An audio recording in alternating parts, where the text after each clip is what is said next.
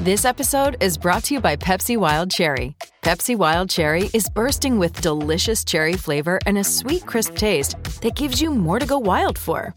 Getting wild may look different these days, but whether it's opting for a solo Friday binge watch or a big night out, everyone can indulge in their wild side with Pepsi Wild Cherry. Also available in Zero Sugar. So grab a Pepsi Wild Cherry and get wild.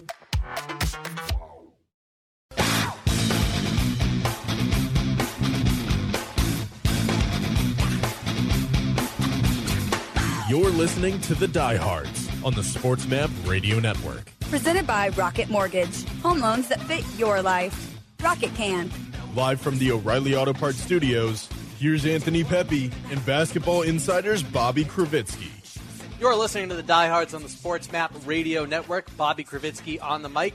Jack McGraw producing the show back in Houston. Now let's get out to the Progressive guest line. Progressive making it easy to bundle your home and car insurance. Get your quote at progressive.com today. I'm excited to welcome on for the first time Dave Schofield. He is an editor of Behind the Steel Curtain for SB Nation covering the Pittsburgh Steelers. Dave, thanks for taking the time to join us tonight. Hey, thanks for having me on. It's great to be here. Absolutely. We're excited to have you. I want to start right off the bat. Your takeaway from watching Big Ben through the first three weeks is what? Boy, double joy. Um, yeah, it's it's really tough to watch. There's so much with this Pittsburgh Steelers team and the offense, particularly, that you're just trying to pinpoint. You know, is this the problem? Is that the problem? Is it Ben Roethlisberger? Is it the offensive line? Is it the running game? Is it the is it the play calling? All these things there and they're, they're kind of all intertwined. But Ben Roethlisberger has not been doing himself any favors um, with um, with the fan base that really believed in him coming back for the season. Yeah, it's been tough to watch so far. Hopefully, he's able to pick it up. We shall see. Meanwhile, at running back, what's your assessment of how Najee Harris has played to start his NFL career? Oh, Najee Harris, he's he's dynamic. He he's not an issue. Um, a lot of people are like, well, but he hasn't really had that big bust out game or anything. Yeah, but even though he's playing uh, overwhelmingly majority of the snaps, like almost he played every snap in week one. He's only been missing a couple snaps since, you know, getting the carry. He's still only getting 14 rushing attempts at most per game. He hasn't hit 15 rushing attempts. Um, and of course, he's had a lot of nice runs called back on penalties. But he has actually there's a, there's a stat out there. I'm I'm kind of a stats guy and love to collect these things, but and sometimes I just get them from other people. He has been hit for at the line of scrimmage or behind on 70% of his carries. Wow. So far in his NFL career, which is, I mean, you've got to think about that. How crazy that is. But he has gained positive yards on 80% of his carries. So that means even if you're saying you know, worst case scenario, that 50% of his carries, he's getting hit at the line of scrimmage or behind, and he's still managing to get some yards. He's really fun to watch. He still needs to, you know, maybe get a little bit more focus with the receiving in the in the passing game. Make sure, you know, um, week one it was tough because he, he had a couple throws that weren't really catchable, but he did have some drops this past week. But man, they were really, really using him in, in that role. And just getting him in space is going to be helpful. I mean, it doesn't matter if he's taking a handoff or just catching the ball out of the backfield. Just getting him the ball is important. Yeah, Dave, let me know if you disagree with me, but the whole point in taking a running back in Harris in particular in the first round was to help Ben Roethlisberger – age somewhat gracefully through the course of the season. We saw what happened at the end of the campaign last year. And so I do think that moving forward, he's going to start to get more than just 14 carries. Oh, yeah, that would be great. But it's funny because once again, the Steelers are at the bottom of the league in rushing, which is where they finished last year, which is kind of crazy because they started off the first five weeks in the top five in the NFL. The first three weeks of 2020, they were the only team to have a 100 yard rusher each week of the season. And then it just fell apart. But the problem with the Steelers running the ball isn't really as much the running game as it is the passing game. The, the teams are constantly putting plus one in the box. They're putting one more defender in the box than what the Steelers have blockers and are basically daring Ben Roethlisberger to beat them. And until he does that, it's not going to open up the, the running game because, you know, a lot of teams are like, well, you got to run the ball to set up the pass. The Steelers, based on the way defenses are playing them, they're going to have to pass the ball in order to set up the run. Yeah, it's a great point. And then looking up front, the Steelers' offensive line underwent a dramatic makeover in the offseason that included bringing in Trai Turner from the Chargers and drafting center Kendrick Green in the third round. How has the new look front five performed through three games this season, in your opinion? Um, overall, I would still say not very well. But even in week three, they didn't play that great, but they played much better than they had before. They they are improving. They are a work in progress. The only player that was returning that started for the Steelers last year was Chuks Okorafor, and he's out in week four with a concussion. And he was going to move the left tackle that had to move back to right based on everything else.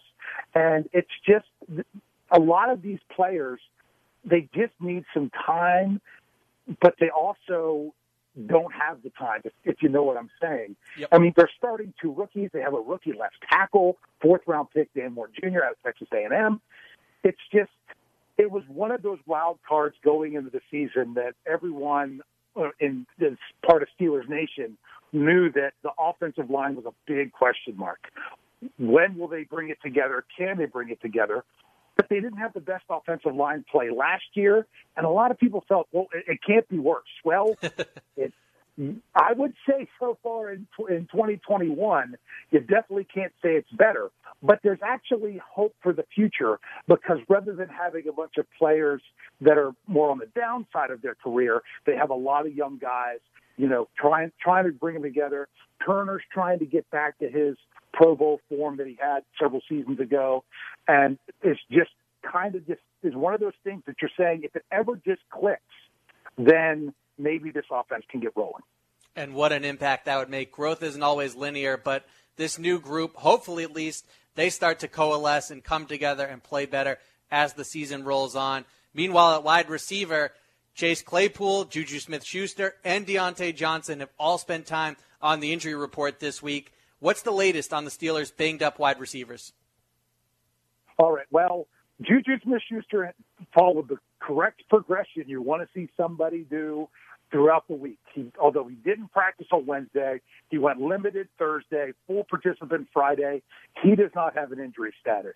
Diontae Johnson, he was back this week practicing. I, I'm pretty sure he started off limited on Wednesday, but the last two days he was a full participant. He doesn't have an injury status. Chase Claypool, that's the one that's concerning because that injury popped up during practice on Thursday. Because, you know, anytime you see someone who wasn't there before and then all of a sudden they're limited, you don't know. Oh, was it the short when they got there and couldn't do everything, or they started off practice and got hurt and couldn't do anything from that point on? And he did not practice on Friday. He's questionable for Sunday. Um, normally, you know, when the Steelers have players that are questionable, I'm really hopeful that they're going to play. I just have a feeling that, that Claypool might be on the sidelines for this one. Yeah, with a hamstring, we don't know the extent of it just yet, but if it's risky, don't roll the dice. Way too important to yeah. what this team's trying to accomplish this season, and you, of course, got to protect your players. Let's move over to tight end. Eric Ebron has more drops than catches this season. Pat Freiermuth is clearly tight end number one on this team. But given that Zach Gentry is the best blocker for the Steelers at that position, is it time for him to start eating into Ebron snaps? Yeah, it, it all depends on what you want to do, but at the same time, you can't do the problem that the Steelers have been having for the last several seasons, and that is telegraph what you're going to do based on your personnel before you even break the huddle. And that, the Steelers had a bad tendency to do that starting in, I mean, it really start, started to become apparent in 2019. But Zach Gentry is a, is a player that, that is going to get more snaps. It's not that he's only going to be out there, you know, three or four snaps, and oh, when he comes in, you can expect that they're going to do a certain thing. That's going to be the key with him.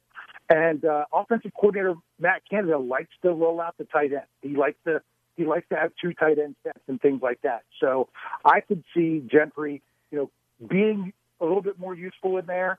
Um, you know, almost like as an H back position, as well as as they're trying to get Derek Watt a little bit more involved in that as well. But but using some of those, you know, fullback, tight end type of players um, more for the blocking. But uh, it's Pat Pat Freiermuth. That's the future of the position for the Steelers. Yeah, that much is clear. And not that motivation or lack of it is a reason that Ebron's dropping passes, but maybe if his snap count starts to diminish, we see him respond in a favorable manner. We shall see how Pittsburgh yeah. moves forward on that front. Meanwhile, this offense ranks 24th in first downs. Is their inability to stay on the field taking a toll on their defense? Oh, absolutely. That was a big issue in 2020 down the stretch. Uh, it, it was definitely an issue the first two weeks of the season, even though they went into Buffalo. We got the win there. Believe it or not, this past week it wasn't as much because the Steelers actually led the time of possession by almost 11 minutes uh, against the Bengals. And that's one of the things that has really been concerning and that they haven't been able to do.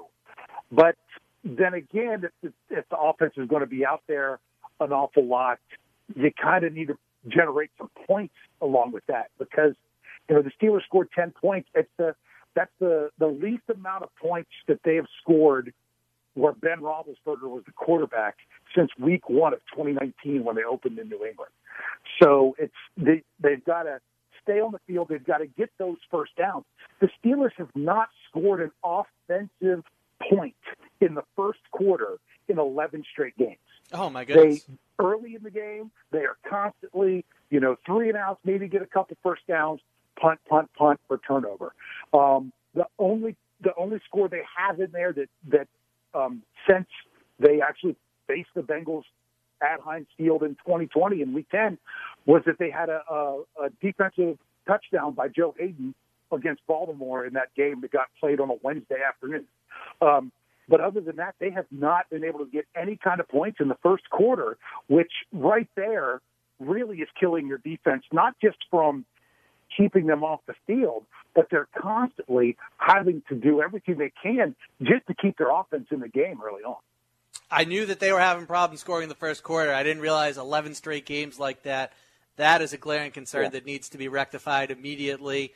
After missing the game against the Bengals, it seems like TJ Watt will play Sunday against the Packers. Do you expect him to be on a pitch count, or do you think he'll get his normal workload? Honestly, I think he's going to be closer to his workload. If anyone's going to be more on account, it's probably going to be Alex Highsmith, the other out starting outside linebacker, who was also out last week with a groin injury. Don't don't know what's going on with the water in Pittsburgh and all these groin injuries, but uh, but something's happened there. But uh, with both their starting outside linebackers out last week, Melvin Ingram stepped up and played 100% of the snaps, which and which was not what he was brought to Pittsburgh to do. But he filled in admirably trying to do that. But I think if anyone sees a reduction, it would possibly be Highsmith. I think Watt, he he was really close to being fine to go last week, and they made the decision to say, "Hey, we don't want to risk this for the whole season. Let's get you back and going." Had a great week of practice. I think he's ready to go maybe somewhat reduced, but if if anything, it's going to be because Ingram um, takes takes a little bit more of their snaps. Two September's ago, the Steelers took a big swing, bringing in Minkah Fitzpatrick. It's presumably Big Ben's last season, and the defense is capable of playing at an elite level. Could you see them doing something similar this year? Well, trust me, Steelers Nation would love to see that. I just those kind of situations don't fall in your lap all the time. I mean, the fact that the Steelers, it was someone that they highly coveted coming out of coming out of college in the draft.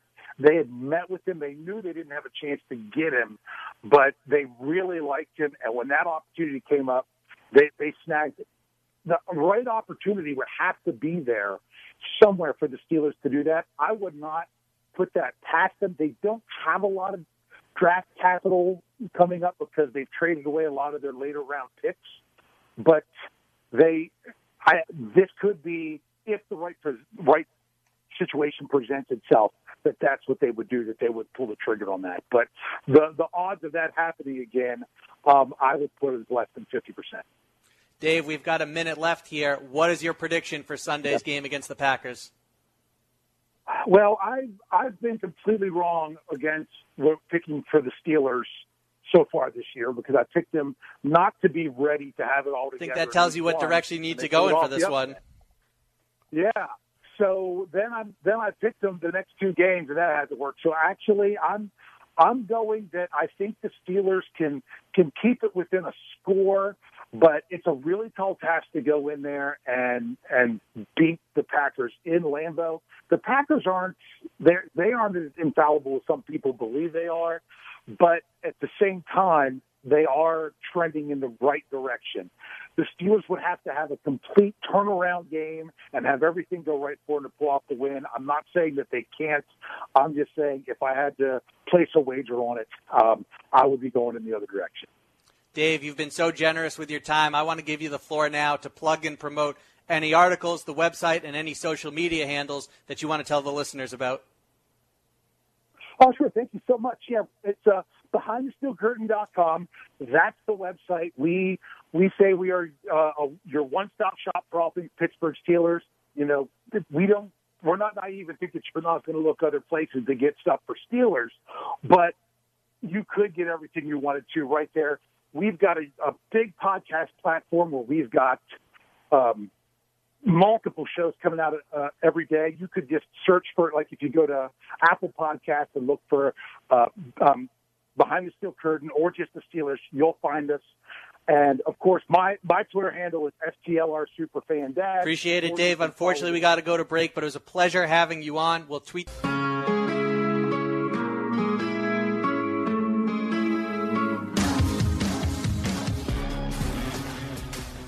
That does it here for the diehards on the Sports Map Radio Network. I'm Bobby Krivitsky. Jack McGraw running the controls back in Houston, keeping the trains on the tracks tonight.